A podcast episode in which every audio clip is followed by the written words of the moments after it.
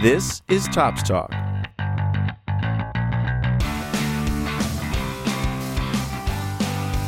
In this episode, we break down the Doctor Who product set to hit the shelves on November 25th. And I talk with Impractical Joker James Murray about his career and appearance in Allen and Ginter Baseball. This is episode 10.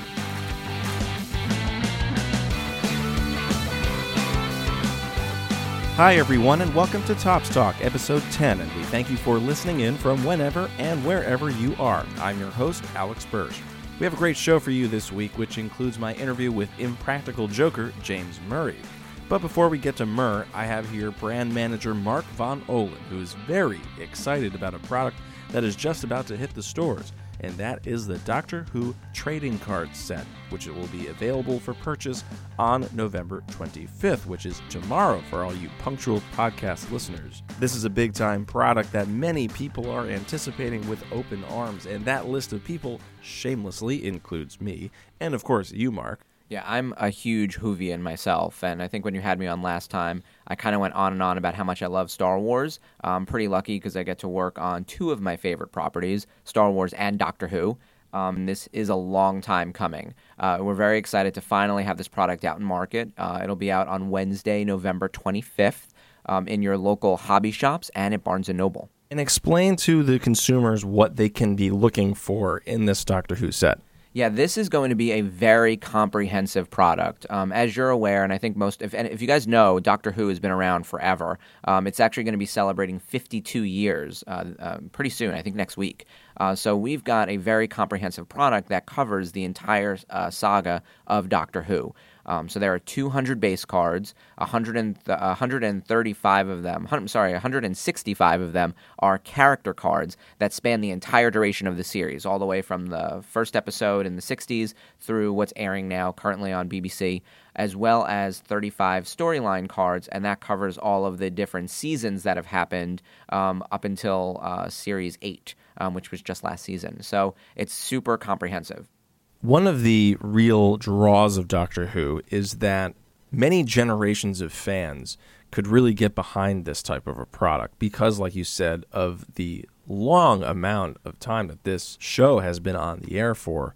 And one of the details of the show itself, for those who are not Whovians, such as yourself, and to a degree myself as well, I I am not fully caught up to all episodes, but I've certainly watched my fair share. There's but, a lot. It's it, yeah. Yes. It would take a lot to watch the entire series. yes, I'd, ha- I'd have to probably maybe go on like a sabbatical from work and then try to just you know pound them all out.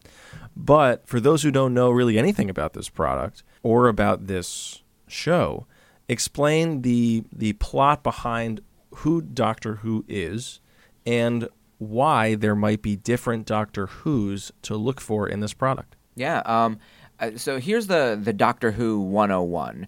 Um, the Doctor, as he is known, his, his, real name has never been revealed. He's referred to as the Doctor. He's a time traveler uh, from the planet of Gallifrey, and he's uh, first introduced to us um, in, in the very first episode as someone who lives on Earth. He's sort of an older man um, and he essentially uh, kidnaps his granddaughter's uh, teachers and takes them back in time. Um, and that's the first adventure that we get with the very first Doctor, William Hartnell.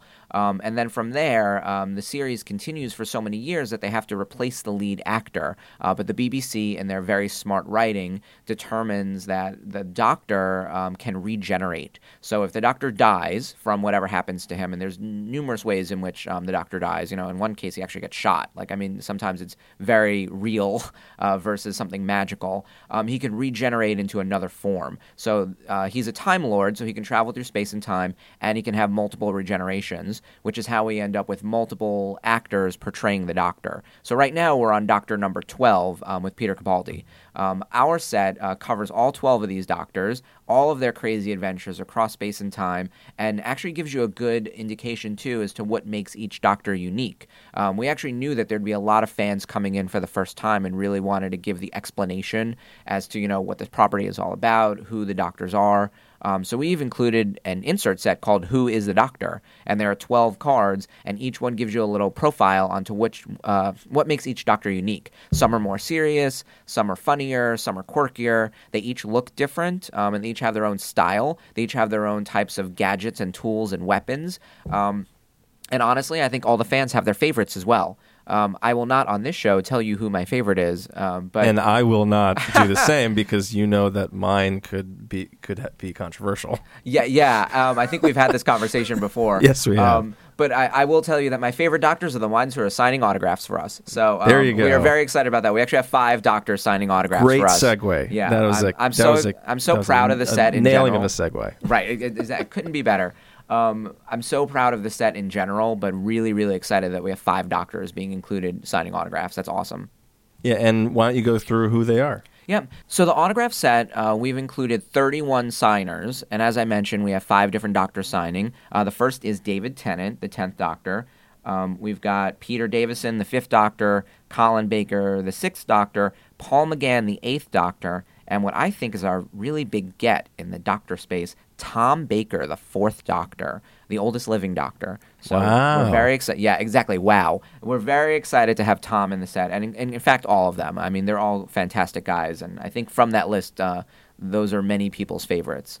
Um, For sure. And I mean, Tennant is a person who really is kind of the doctor for this generation. I mean, so many people identify him as their doctor. yeah, he's definitely my doctor for sure. Um, I can show you my uh, cosplay light version of the Tenth Doctor with the brown suit and everything.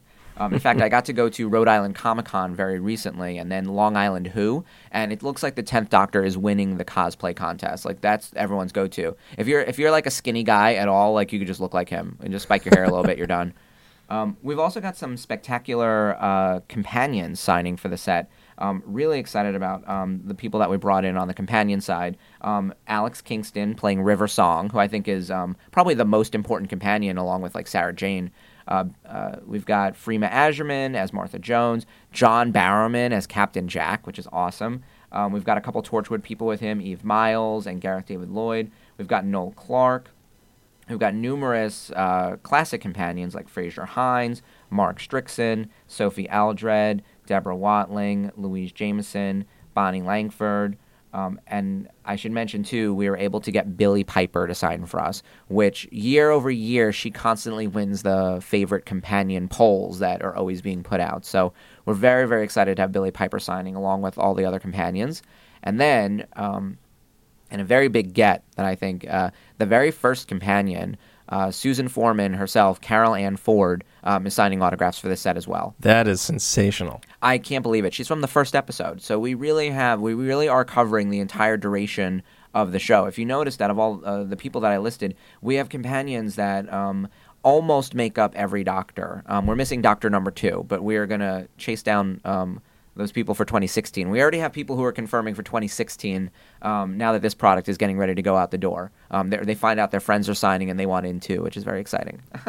And it really is actually fascinating to me that Billie Piper is kind of the, the, the number one companion, um, mainly because, I mean, it, it seemed that her original doctor yeah. was gone after after only one season. and she was really only in two seasons. Yeah. You know, she's got the season with Eccleston, who um, I think Eccleston gets a bad rap sometimes. You know, he's only in for one season. He's not terribly engaged in the fan community. He didn't come back for the 50th, you know, but um, people, I think, then because of that, overlook his actual contribution to the show. I think he was very much the doctor we needed at the time. He was very serious. Um, in order to bring Doctor Who back in 2005, I don't think it could have gone straight to being like as quirky and weird as uh, where David Tennant took it, or especially where Matt Smith took it. I would say Matt Smith took it into a zany place, which I really loved, um, but I don't think he would have worked as like the returning Doctor. Um, I still sort of stand by my comment though that he's kind of too sexy to be the Doctor. Like he's very much like he's like your you know sort of um, typical like hunk of a guy, and I don't think that that's usually what the Doctor looks like. He's usually not a man of action. Um, Jon Pertwee probably withstanding, but. Uh, I think Eccleston was great and did everything we needed for the show. They reintroduced the show in a very smart way, um, and I think Billie being a part of that, she was kind of the perfect companion. She was very bright-eyed um, or wide-eyed. She very much wanted to like explore and learn new things, and you as the viewer attach to her, and you also sort of fall in love with him the way she does. So the way that Billie Piper falls in love with the Doctor, the viewer themselves falls in love with the show. So there's like a great parallel story happening there, and I think that that that series one is a little bit overlooked sometimes because it's one season, kind of on its own. Um, but without it, the rest of the series wouldn't be going. I I agree wholeheartedly, and you know that I do. Yeah, Uh, he's your favorite, isn't he? uh, yes. Oh, I'll go on record Eccleston that and is- say that David Tennant is mine. That's but, eh, but you know. that's that's you know that's that's fairly normal. It's just you know Eccleston to me like he just I mean that is when I discovered Doctor Who. I Mm-hmm. mean that he was the face of that, and I know that the, that face was taken away after only you know a handful of episodes, but I mean a, hand, a handful in the grand scheme of Doctor Right. Who. But I mean he's his just demeanor was just was just wonderful, and I mean every now and then like I'll just like say to myself like fantastic. And like that's so, i know that that in his voice like he's saying that. And uh, and i just i don't know it, it really was it means some it's the same reason why I, i'm a mets fan. And i idolized like my favorite player of all time was robin ventura and robin ventura only played for the mets for like a few seasons and you know, he you know had one brilliant year for the mets and then he had two uh, all right years for them compared, but that first season was like that's when I fell in love with Yeah. like baseball and with and Robin was like the guy that I idolized and I wanted to play third base as well. And so it's just it's interesting to see how you know people and and figures no matter how long they're on a certain scene for in your life, they will have that type of impact on you. And Oh, without a doubt. and that's something that Doctor Who does brilliantly throughout such a long period of time. And it throws so many figures in front of you. Um, and so I'll use that segue to get into another part of this, uh, another part of this set, which I know you want to talk about, which is just how this set explains Doctor Who, some of the storylines Mm-hmm. of Doctor Who. Yeah, I like what you said about how the show has lasting power and really leaves an impression on people. Because I think geek culture in general is at such a great golden age, golden age right now with the Marvel movies and you know Star Wars is coming back. Thank God! I can't I can't wait. I'm so excited. Um, but Doctor Who has been there forever. There's I mean there's a break in there right from '89 to '96 there wasn't any Doctor Who happening, and then from '96 to 05 there wasn't any Doctor Who happening. Um, but those breaks withstanding, uh, the show has been really important in the culture, uh, not just for Britain, but for geeks. And I think now mainstream America is really picking up on it. And the fact that we have a trading card product finally coming out, uh, finally, um, I think speaks to the fact that there's a really large audience out there. Um, and we, we were really excited about the, the demand for this product and, and the excitement around it. And every day when I'm on Twitter announcing a new autograph signer, people kind of lose their minds, which is awesome. Um, and yes, we wanted to make sure that the product we put out was spectacular and had really great hits, but also help people get up to speed on the show. So one of the things we put in there, along with all the character cards, were storyline cards that basically summarized every individual season. So if you've never seen the show, and believe me, there's no excuse now, go on your Netflix or Hulu account. Um, all of the modern series are current, except for Series 9, which is airing on BBC right now. And then all of the classic episodes are out there, except for those very few that have been lost forever. There's actually a few seasons, um, or I should say, a few episodes. Uh, I want to say from seasons one or two that have been deleted, like they just got lost and no one has them, so they're, they're missing. Um, but outside of those, that few, that little bit of content, uh, the entire series is available to watch for free if you have Hulu or Netflix, and I highly recommend if you want to learn about the doctors. They even have summary shows that they were doing in celebration of the 50th anniversary um, a couple years ago that will explain to you who each doctor is and who their companions are and what their quirks were. And we tried to do that same type of thing within the set where we really got um, you up to speed on who everyone was and gave you a little bit of something extra um, for the super fans out there. So, Mark, let's finish up this conversation by kind of rounding out the the hits that you want to explain uh, more about, because I know that you you talked about some autograph signers, but there are many more hits available in this product than just the you know straight up autos. Uh, we've got some dual and triple autos that I'm super excited about. Uh, we've got these fantastic TARDIS patch cards, um, and there are 30 of those in total that feature all 12 of the Doctors, and then 18 of um, the we, we're calling them fan favorite companions. We sort of went through the list, and we specifically chose to highlight the women that were involved with the Doctor. So um, it's the 18 fan favorite female companions, um, since we've got 12 men represented by the Doctor. I want to create a little bit of balance there um, on the 30 patch cards. And then we also have 15 signed TARDIS patch cards that are going in at a very limited quantity. They're only making five of those each. So those will be a super rare chase item. Um, and it's got a little uh, patch that looks like the TARDIS, um, and then the actor's autograph. So I can tell you who's signing for that as well.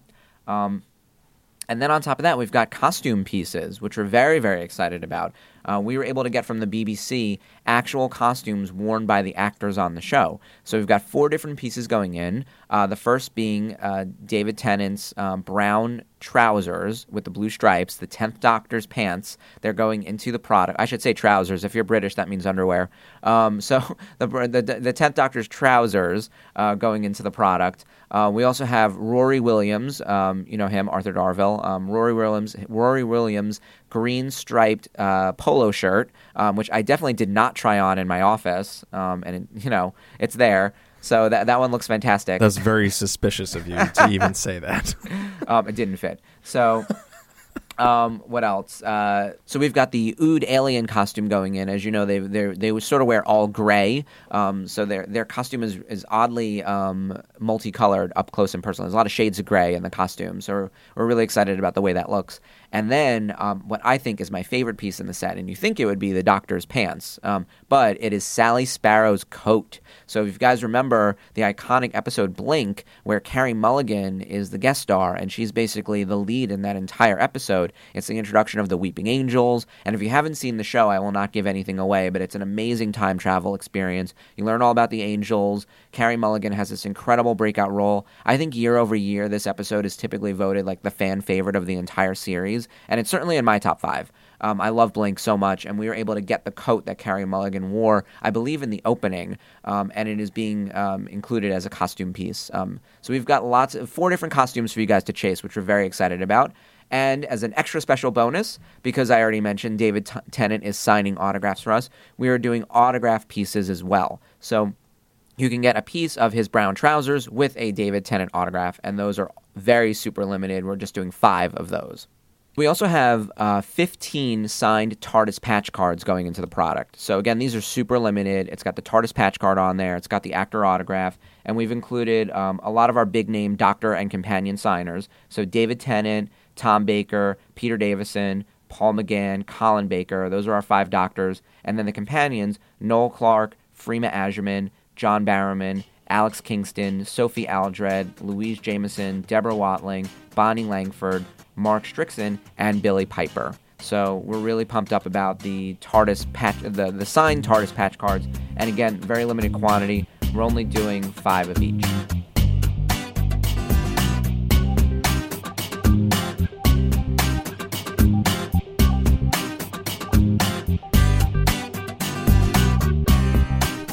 He is an impractical joker, and also, for the biggest fans who know about it, a tenderloin, and that is James Murray. James, thank you very much for inviting me into your apartment. Thank you. Thanks for coming. I, I was hoping to have more house guests. Yeah, well, this is um, definitely the most uh, audible house guest you'll have. And You also kind of invited yourself, to I be honest. did. I did. I knocked You a few specifically requested to come to my place, which I thought was a little strange, but I went with it. It was a little weird, but I heard about your view, and you have an incredible view. Thank and you. and I mean, when I when I say an incredible view, I'm not I'm not really being nice to him. I, I you get to see the entire lower part of Manhattan. You get to see Brooklyn. You can look out to Queens. I mean, you can see almost everything from up here. I like to be able to see Staten Island so I can keep an eye on Sal and Q. And so why why don't why don't we go right into talking about you guys and how you guys met to become not the Impractical Jokers, but to become the Tenderloins. Uh, we met in 1990, freshman year of high school, um, in Monsignor Farrell All Boys Catholic High School in Staten Island, uh, the forgotten borough. And uh, you know, it was an all boys school, so we, we you know we were, we were just jerks. You know, we were best friends immediately. We did improv together in high school and loved it. And uh, and we just played jokes and pranks on each other because there's nothing else to do. You, you didn't want to learn social studies. Do you remember one of the first jokes that you guys did to each other that really left an imprint on your mind or maybe somewhere else on your body? uh, freshman year of high school, Joe used to nose uh, Miss Fiducia, the religion teacher. Uh, so you know, on the, on Jokers, he puts his nose. He has a rather large uh, nose, uh, so he would drop it on people without them knowing. So Miss Fiducia would be walking up and down the aisles teaching about uh, you know the various testaments, and he would drop his nose right on her arm, or, or as she would walk by, she had no idea, and the class would be crying. We'd all be crying, laughing, watching him. That was probably the first prank I remember. Nice. And so you you talked about how you guys did improvisational comedy. That is an incredible art that has a really vast history to it, and you guys, I would probably say, mastered this. And but not the not improvisation that a lot of people in the United States got a taste of in Whose Line Is It Anyway? That is a very specific type of improvisation. And I know this because I went through all the courses at the Upright Citizens Brigade, and I, I am a huge lover of improv as well. And so you guys did what we at UCB did, which was the Harold. Sure. Or the Armando, which is a monologue driven long form. Exactly. And so go into uh, that and, and explain to those listening what the Harold and the Armando is and, and how that really got you guys to where you are today. Well, in high school, we did uh, what most uh, high school improv groups do, which is like short form games, like you would see on Whose Lines It Anyway or Comedy Sports or any of the clubs like that across the country. And uh, those are fun and great. Uh, impossible to sell into a TV show because Whose Line It already does it so well, you know. Uh, and then after college, we formed the Tenderloins, and uh, I had learned long form improv, which is what you're talking about, which is like scene work. It's like uh, you get a word of inspiration from the audience, and then from that word, you can just keep going and creating new scenes with crazy characters continuously for like a half hour. That's the, the the, the very, very basic explanation. Uh, the good thing about scene work is it, it, it's much harder to do, but there's a much bigger payoff than a quick one line joke that you would get in a game. Uh, and there's a lot more you can learn about from it about how to be an actor, a, a lot. You know, um, it's, uh, it's, they're both uh, hard art forms to learn and become good at, but uh, scene work, I think, is where you can build uh, a really strong foundation for being an actor from. So uh, we switched over into doing uh, things like the Harold Armando, which are just two types of scene work, essentially. And uh, we did that live for many years. Um, and what that did for us was it, it, I mean, Impractical Jokers is a stealth improv show, really. Uh, we are making everything up on the spot.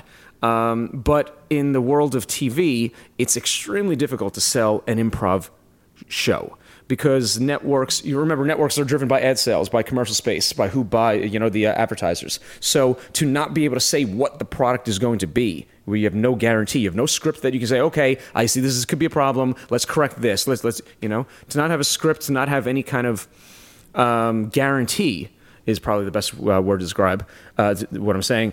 To not have a guarantee of the product you're going to get from a show is really risky for a network. So it is really hard to sell an improv show in its pure form. And Whose Line was Whose Line was able to do that because they had very specific games, like you said, and so the the, the producers and whatnot kind of had an idea of really what was going to happen. But even that, when when that was greenlit, I, I don't know the story of, of uh, how they pitched it, but that had to be very risky as well because you just don't know how good the performers are going to be, and improv is flip of a coin, you know whether it's going to work or not a scene. Um, and the performers have to be great. If any one of them is, you know, not as good, you, you pick it out immediately. Um, so we, we tried, and we tried selling improv a few times because my, my job outside of uh, Jokers is I, I uh, for many years ran development for a TV company. So my job was to create and sell TV shows for a living. And I tried a few times to sell an improv show, and we, we did. We, we sold a, a, format. Uh, it was you know an improv comedy show to A and E. Um, uh, then I sold uh, uh, the guys and I sold a, a, sketch comedy show to Spike based on our real lives. And then um, we came up with Jokers, which is just another way to uh, do improv. But it seems like it's not improvised. It seems like, oh, it's a hidden camera show that's upside down. The joke's on them. It's, a, it's got all these extra layers simply to distract you from the fact that it is a stealth improv show. We tricked them. the best practical joke was the creation of the show. I, I think so. The best practical joke is getting everyone to believe we're good at this. Exactly. I You don't know. did it. It, it really That's is uh, impressive. somebody said we did an interview the other day, and somebody said uh, you've got the longest prank running in TV. It's called your career. Right. uh, I don't know. You know, it's. Um, I, I I think actually it took us a long time to find the right format for a show. In all seriousness, like we we we fumbled for many years trying to find what was the right layers to add to what we naturally do, what we're good at, and what's the best way to put our friendship on display. And uh, when we came up with the Jokers, uh, that all finally came together. And so we keep saying we, we keep talking about the Jokers. I have just one Joker here with me, but there are three others, of course Joe Gatto, Brian Quinn, and Sal Vulcano. Yep. And how much, I mean, and be real here, how much do you care about these guys as, as just people and people in your life? I could take them or leave him. no, they're my best friends. You know, we we love each other, we hate each other, everything that best friends do. You know, I've known him for 26 years at this point. Uh, we're going to die together. That, that's yeah, that's too long. That's too long. I might need to find some new people. The first season of Impractical Jokers, how how nervous were you guys throughout that season to making sure to make sure that you guys were putting out a product that not only was good but could be renewed? Uh, well, let's see. I remember when we fought, shot the uh, pilot episode, we really didn't know where the show was, honestly. And uh, when we were in Costco filming in the pilot, that was the, first challenge we did that was like a refuse you lose, where you had a, we had a packet of lines and we were telling each other what to do, and then you could refuse to do it. And when we did that challenge, after we finished filming that day, I remember saying the guys like we were all hanging out, we're like, that could be it. Like that, that was so good. Like that feeding each other lines and, and through the IFB. And no other challenge in the pilot had the IFB element. Uh, the IFB is uh, what you wear in earpiece, you wear in your ear. Um, we we all were like that. That was could be it. And uh, and the network correctly identified that as the core of the show. Like it's. Uh, telling each other, forcing each other to do things, and then will you do it or will you not do it? Um, one good thing the network did in season one was they really pushed us hard to uh, making this as much of a family friendly show as possible. We never imagined when we created the show that this would be a family co-viewing show at all and it quickly became that so like at our live shows that we do we have like three generations of a family are there to see us live the grandmother the parents and the kids you know which is really mind-blowing How hard is it to find that balance though of material to be so I guess to be so vast throughout the generations? I don't think it's as hard as it seems. Uh, it's we like to. I'll tell you one of our tricks that we do. We will purposely uh, say something really extreme. Uh, and force the guy on set to do it simply to get his reaction, you know, or a crazy thing, and just to entertain us, to keep to, to satisfy that itch in us, and then we won't use it in the edit, you know. So we we, we get to do it, but then we we use the material that's a little bit nicer for our family to watch, and uh, and we're all happy as a result. I can go home and sleep at night. Right, Uh, I don't think it's that hard because our comedy is fairly mainstream anyway. You know, we don't go too dark or. Um, I think we balance each other really well. Our personalities balance comedically really well. Mm. And so I'm sure people out there are probably wondering why in the world am I actually sitting next to this man? Why why was I led into the room? But it's because of Allen Ginter baseball. That's right. And you have a card It's right there of Allen top of Ginter baseball. desk. He's pointing to See it the next to the top of his baseball? desk. Yes, I it. see it. Framed. And, and it, as it should be. And what was that like seeing yourself on a on a trading card for the first time? Well, gosh, I wish it was a better photo. it's a picture of me skydiving like a bitch. I'm screaming. My mouth is open. I look like a ferret with wings. Well, let me tell you one thing. I will make sure that if you ever have another card again, it will be you looking your Sunday best. Yes, I want to be in a tuxedo on Mount Everest or something. Something like, whoa! Not only is on Mount Everest, but he climbed it in a tuxedo. That guy's badass. Yeah, he's That's like what I Bond. want. That's what He's I the. Bond of the Okay, but for now, I'll stick with this. Okay. Uh, I'll tell you how it feels. It's incredible. I, I mean, you know, I can't believe it. That's so cool. My my uh, brother-in-law, when he found out, my brother-in-law has tens of thousands of baseball cards. Literally, the entire top floor of my sister's house is full of just uh, millions of them. Right? he has so so many collections, and he has every Allen Ginter Allen Ginter collection. And uh, when I told him that we were getting a, uh, our own cards, and he freaked out even more than I did. You know, and he, we, I, I took him when he was in New York. I took him around the office, uh, the Topps office, and he was in heaven, man. Uh, it's cool as hell. I can't believe it. It's awesome. Yeah, and every one of you has a card of the four of you. And I told this to James before I sat down you are not the highest resold Allen and Ginter Impractical Joker. Instead, that goes to Brian Quinn. What are these numbers, first of all? to Q? Topps Talk listeners, listen up. He, Q, you, you can. He, the kid looks like he hasn't had a bath in about 14 years. What gives, man? Come on. This is crazy. Let me see here. We're looking it up as we speak. This is cutting edge. so is- Q is on sale This on is a, a site that plate. sells This is a printing. It's 75 bucks. Gonna be seventy-five bucks. Are you kidding me? Go to go to Murr. I want to see what Murr sells for. It's Oh, that's tw- that's $29. Twenty-nine dollars. However, this however, interview 60, is over. sixty dollars for the framed mini auto. Who gives a about the frame? You can buy a frame at Staples. Q, out of all four of us, Sal, I'll give you. Maybe Joe, be like, oh, Joe's crazy. He's crazy. But Q, eh, I love him. Good for him. Wow, you bad- really, too you we really don't- got Too yourself. bad we don't see any of this money. It all yeah, goes right. to Well, see- eBay or See, wherever. here we go though. See, that was, but, but again, now, but you didn't really let me finish. You kind of just went off. I'm sorry. I It's reacted. okay. You did react. I reacted. His framed autograph. See, that was a printing plate. What we saw. Yeah. That was an auto printing plate. Yeah. His framed autograph is fifty bucks. So you Still beat him more. on the. Fr- so, so you beat him on the. No, on the frame beat him. Okay, That's, that's my, fair. my pure That's signature fair. did not beat him. That's fair. Okay. Look, I'm trying to be nice here. Can I uh, can I tell you a fun story? That's why I'm here. So here. when we uh, in the pilot episode of Impractical Jokers, there was uh, uh, they did a focus group, which networks always do. They do these BS focus groups of let's let's see how it tests before we greenlight it, right? Instead of reacting from gut. Yeah, I get it because they have a lot of money on the line, right? So they focus grouped the pilot episode. And in the pilot, there were four of us, of course. Uh, and then there was a scene in, a, in an elevator, and there was a scene in Costco. And they put those scenes on there. They put our names on a list and the scenes that we were in and say, please rank your favorite parts of the pilot. Okay. And they had strangers come in. They never, we weren't on the air yet, just to rate us. And uh, uh, Sal was ranked number one. Then I was two. Joe was three. Then the audience chose the elevator as four and Q as five. So the running joke for the whole first season was that if any, any point the network wanted to fire us, they would just bring in the elevator. The physical elevator could swap in instead of Q for all his turns. We, were, we saw the. fo- We, I, I don't think That's they meant for us to see the focus group, but we saw it on somebody's desk, and we're like, "What the hell is this?" Wow, that elevator. It was funny. And Did, but did it, is- was it is- like so fast? Is, I don't know. like the physical box outranked Q, but, but he's the a charming sob, and I love him. Yes, there you go. In your in your impractical Joker career, was there a was there a prank pulled? Was there a joke pulled that you were just flat out surprised by? Like, the, I mean, you said that all of this is it's off, it's off the cuff. It, it's it's extemporaneous. It, nothing is written in regards to the reactions, whatnot. But do you remember one that just sticks out in your mind that you can tell me right now?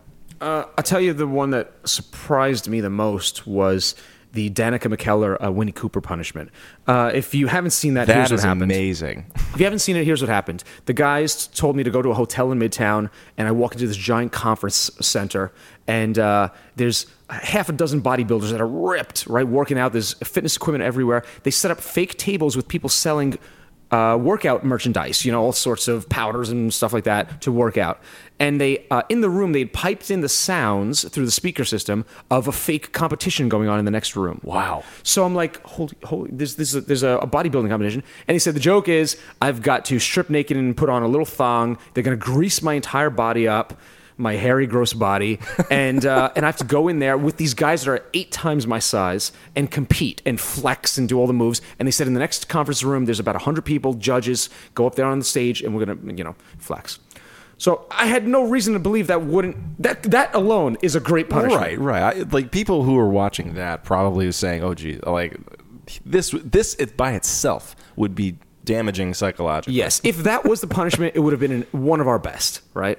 So I go into the next room. Again, I'm hearing all the sounds in the hallway of, of, of the competition. I open the door, and there's no competition. It is like a dimly lit, uh, one-on-one 2020 style interview. Uh, I'm the, the interviewer, and the person I'm interviewing is my childhood crush, Danica McKellar, Winnie Cooper from The Wonder Years, what the, the great show uh, that I I grew up with. I mean, it- between it was her and Alyssa Milano when I grew up. Man, that's it. That was our crushes. Those were our crushes. So I walked in and she was in a gown. She looked amazing. She looks, you know, just incredible. And uh, and I was dressed like that. I was glistening with oil, spray tan on. uh, my nipples were so so hard, and uh, and I had to interview her. And I was, I, I, I'll tell you what I thought in that moment. I was shocked because I had no idea she knew the show, she was a fan of the show, or that the guys could even get in touch with her.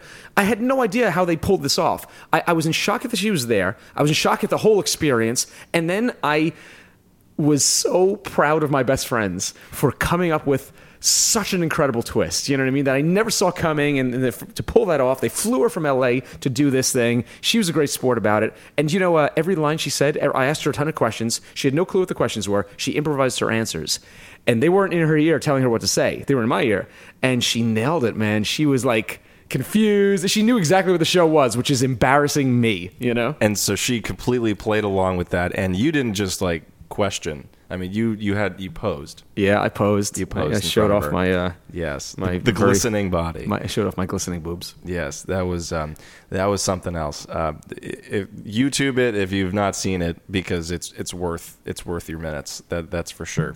And is there a joke that you guys pulled that you so desperately wish that made it?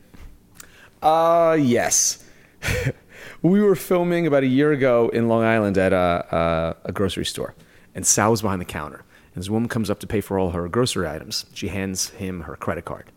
So I said to Sal, Sal, very nonchalantly take out your cell phone and snap a photo of her credit card before you swipe it and put your phone back in your pocket. it's just, you know, that'd be funny to get a reaction out of her. So Sal does it, snaps a photo, swipes her card, hands it back to her. She flips the F out. She goes ballistic. Go figure, people don't like when their identity's stolen. Ah, yes. She flips out, starts screaming in the store. How dare you? uh, Give me, give me your phone. Uh, Calls the manager over. She takes out her phone. She calls 911. Cops come 10 minutes later. She's still livid. We try to explain to her as a show. I don't I'm going to sue everybody here. She was nuts, right? my God. Uh, the cops come in. They calm her down. They take her outside. We're like, oh, man, they're going to come in. They're going to tell us to shut down, whatever. We're allowed to be in the store, but still, you know, that's kind of Right. next level stuff. They come in after they calm her down, take her out of the store, and they're like, guys, guys, guys. We're like, yeah, what's up? They go, uh, we're huge fans of the show. Could take photos with you. Like, yes, uh, but we uh, we don't dare show that footage because we're terrified of the woman.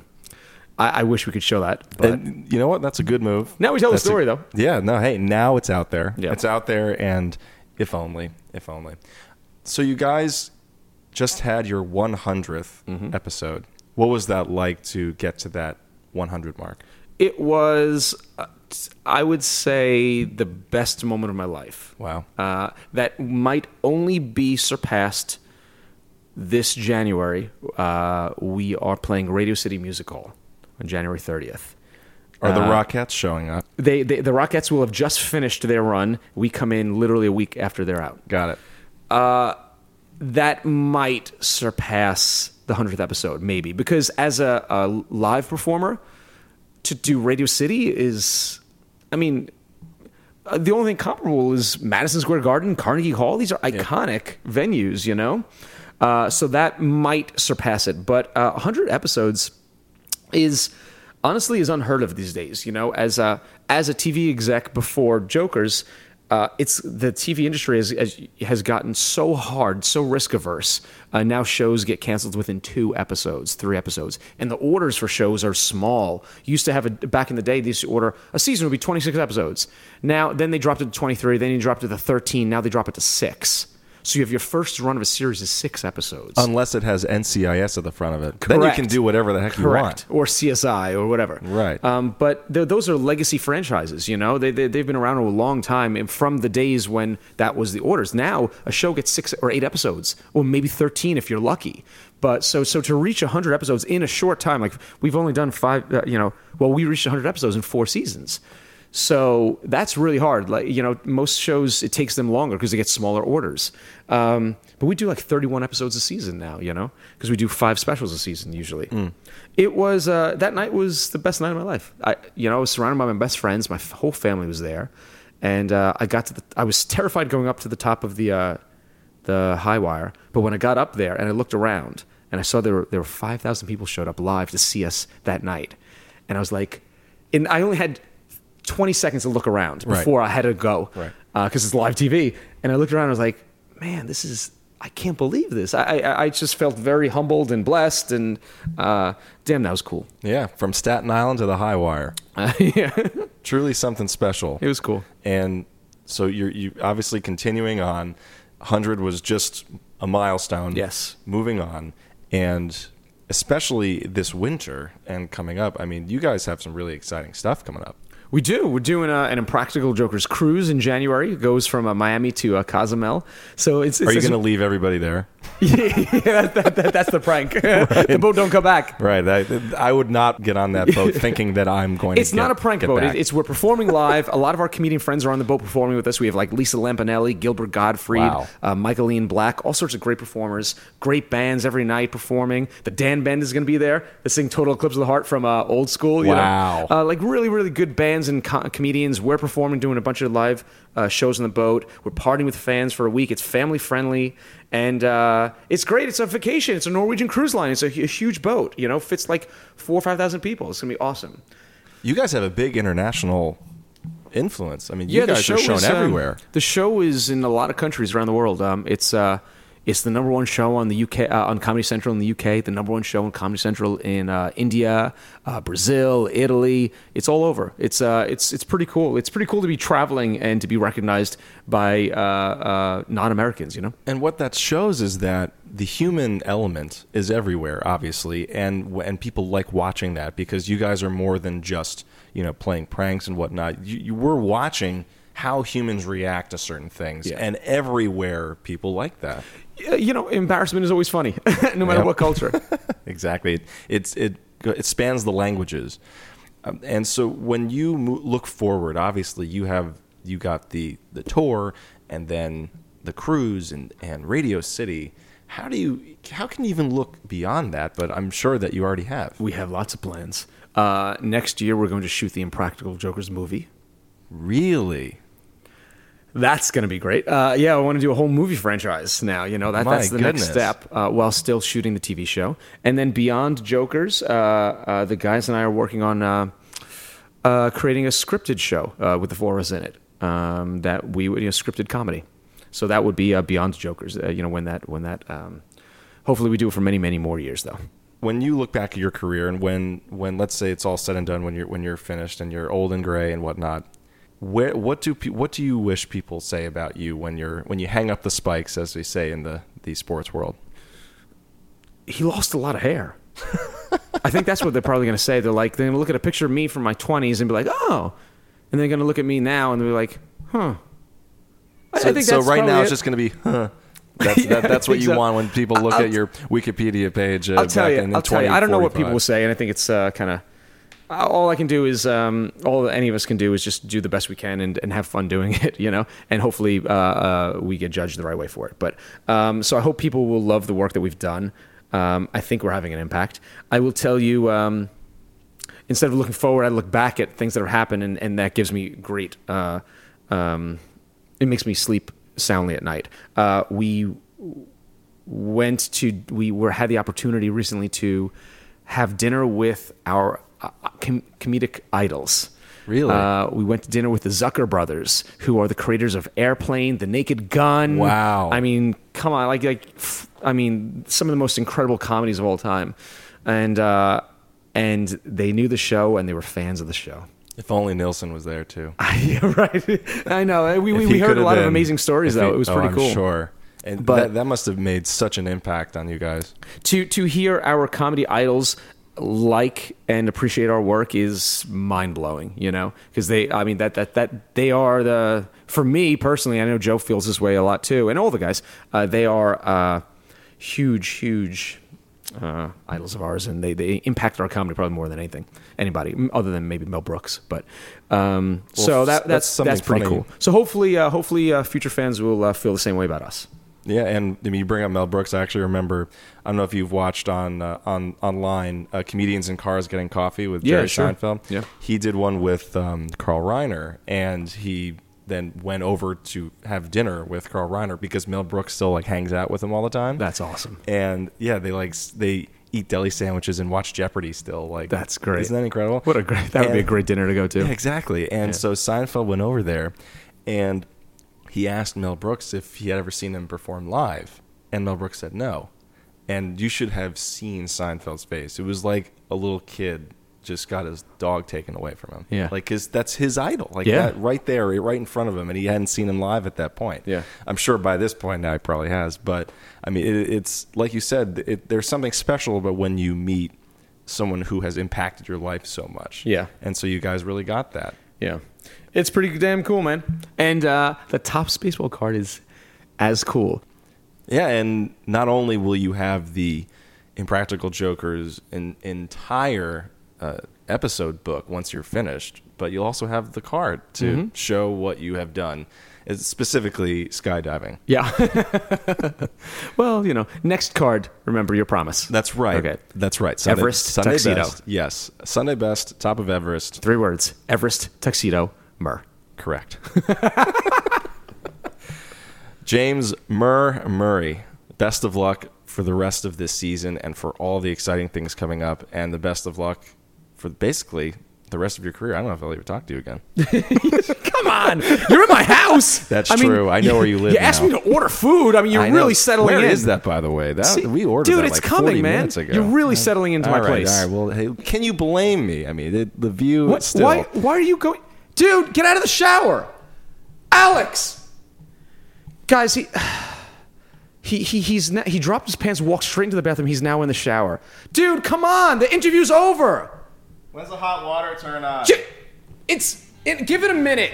The shampoo's on the left. Guys, this is Murr coming to you from Topps Talk. Thanks for listening. See you next week.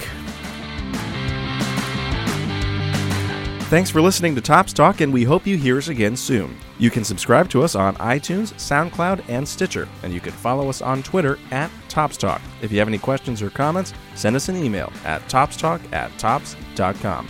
Special thanks goes out to Clay Laraski and Leanne Minutoli, Mark Von Ohlen, Julie Glasser, and James Murray. This has been episode 10 of Topps Talk.